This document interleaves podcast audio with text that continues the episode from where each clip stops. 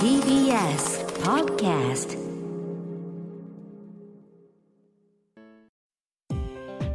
東京情報デザイン専門職大学プレゼンツ夢を追いかけて。この番組は学校法人慈恵学園東京情報デザイン専門職大学の提供でお送りします。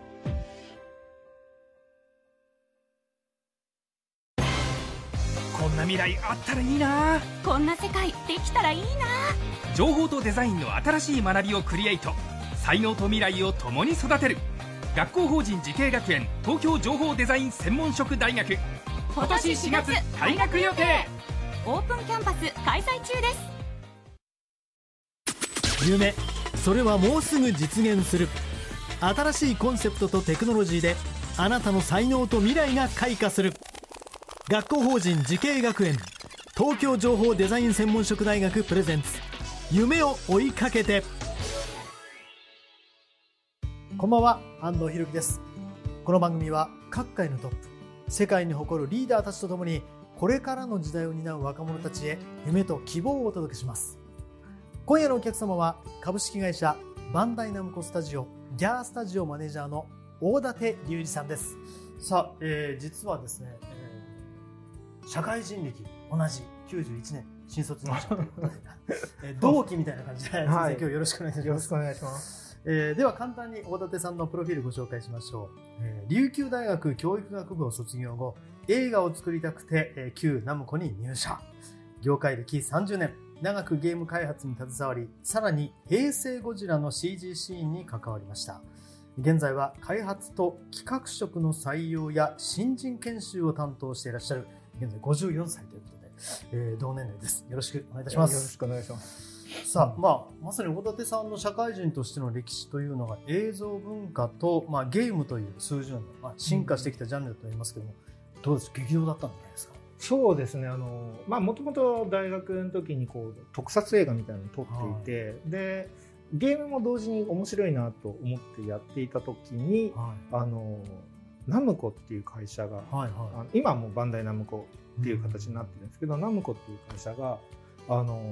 特撮映画を雨宮啓太監督の「未来忍者」っていうあの特撮映画と同時にゲーム出したんですよ。なるほど。でこれがすごいな何がすごいかっていうとあの今は使わないですけど当時ミクストメディアっていう、あの映画とかがあってでそれとあのゲームを出して漢字を移入を映画で漢字移入したものをそのままそのゲームの中でこう体現していくっていう流れをやり始めたんですよ。で今じゃ当たり前じゃないですか。その IP ビジネスって言ってそのいわゆるえテレビアニメが始まって、で同時にゲーム出るよっていうのがあるんですけど、まだ出始めの頃でこれをやったナムコ面白いと思って、まあ、そこからこうナムコに入って、えー、行ったんですけど、ただねあの当時、えーと、映像プロジェクトって未来忍者で映画を作っているプロジェクトがあるんで僕そこ希望してたんですよ、はいはい、入社した途端に、はい、あのそのプロジェクト潰したからって言われて「君しょうがないからあの CG 行きなさい」ってそこから CG のキャリアスタート。したっていうのじゃああのちょっと希望とは違う形のキャリアのスタートになったわけですね。えー、そしてあの、まあ、大立さんご自身がそのギャースタジオというところで、うん、今はどのようなプロジェクトをされてるんですか？あそうですね。あのギャースタジオっていうのは、僕らの中ではインディーレーベルのイメージなんですけどもあのそのインディーゲームの市場に乗り込んでいくということではないんです、うんうん、あのどちらかっていうと社内の方で若手育成をやっぱやっていかなきゃいけない、はい、であの今えーと、ハードの高性能化表現のあの高度化によって、ゲーム開発の期間がめちゃめちゃ長くなってるんですよ。昔っていうのは例えば PSP のゲームとか DS のゲームって言って大体1年。長くて2年で開発してたんですけど、もう4年5年かかるんですよ。うんうん、あの大体私の方が担当します「Tales of Arise」に関しましてももう4年5年ぐらいかかって開発して、はい、で、えっと、関わっている人間も200人ぐらいなんですよ。マックスで関わると。でそのくらいのこう大きいプロジェクトばっかりになるんですよ。でなんでかっていうとやっぱりあの、えーまあ、大規模投資が必要になるんで、ん。えっと、海外でも当然売らなきゃいけない、はい、で海外でも売ろうと思うと、まあ、規模も大きくなっていく、えー、人数も多くなるっていう形になるんです。でこれが、えー、入社例えば23、えー、歳で入社しました、はい、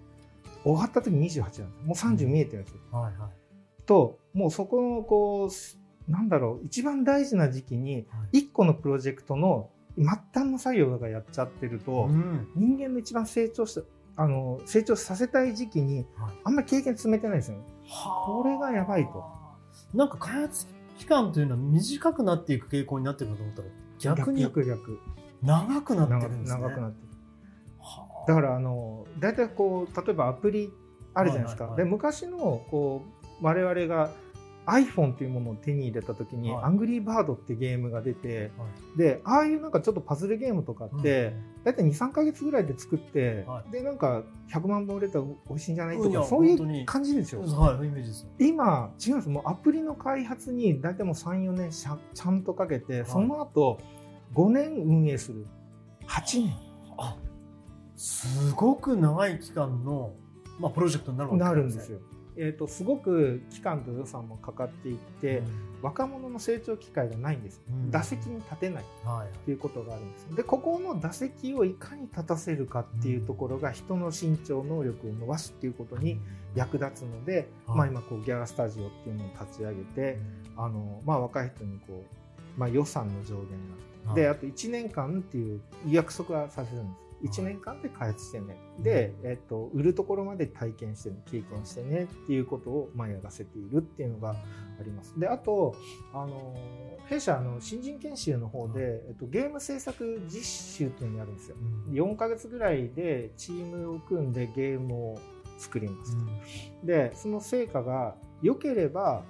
あの Steam っていうその、まあ、PC のゲームマーケットの方であの売っていいよ、はい、売るよっていうような、でそこで審査して合格するかどうか。で新人たちはもうその合格をしたいために一生懸命作るんです、うん、であよかったね。って言って、まあ、今回でいうとあの4チームいたんですけど4チームともまあ合格して、はい、えーとまあ、来年おそらく来年ぐらいにあの、えー、スチームで無料で配信します。なるほどでそういうことをこうやってで若いも若い人がやっぱりこう人作ってでお客さんのあの声いただいてレビューとかいただいて、で自分のこう次こういうクリエイトクリエイティブなことをやろうっていうことにつなげていくっていうことを今主にやってますね。ある意味責任も生まれますもんね、そこで、ね。そうなんで終わりじゃないですもんね。そうなんです、はい、一番大事なのは、あの、まあ、この先もそうなんですけど、その、ゲーム作りたいんだって言って作りたいゲーム作ってで売っておしまいとかリリースおしまいだとダメで、うんうん、はい、あのゲームを作りたいんだじゃあ誰にどういう人にどういう気持ちになってもらいたいっていうふうに自分で考えてこういう人たちにこういう気持ちになってもらいたいからこれ作りましたさあどうだっていうところまでちゃんと見届けないとダメなんですよ。だから単に作っておしまいとかこう作僕が作ったものが好きな人だけやってくれればいいようだと商品にはならないので、うんちゃんとそこまで見届けるっていう癖をちゃんとつけたいなというふうに思ってます。なるほど、うん、さあ、まあ、人材育成という意味ではこの東京情報デザイン専門職大学にも興味を取られるということですね。そうですね2023年に着任いたします。詳しい内容は次回伺いたいと思います。今夜のお客様は株式会社バンダイナムコスタジオギャースタジオマネージャーの大舘隆二さんでした。ありがとうございました。ありがとうございます。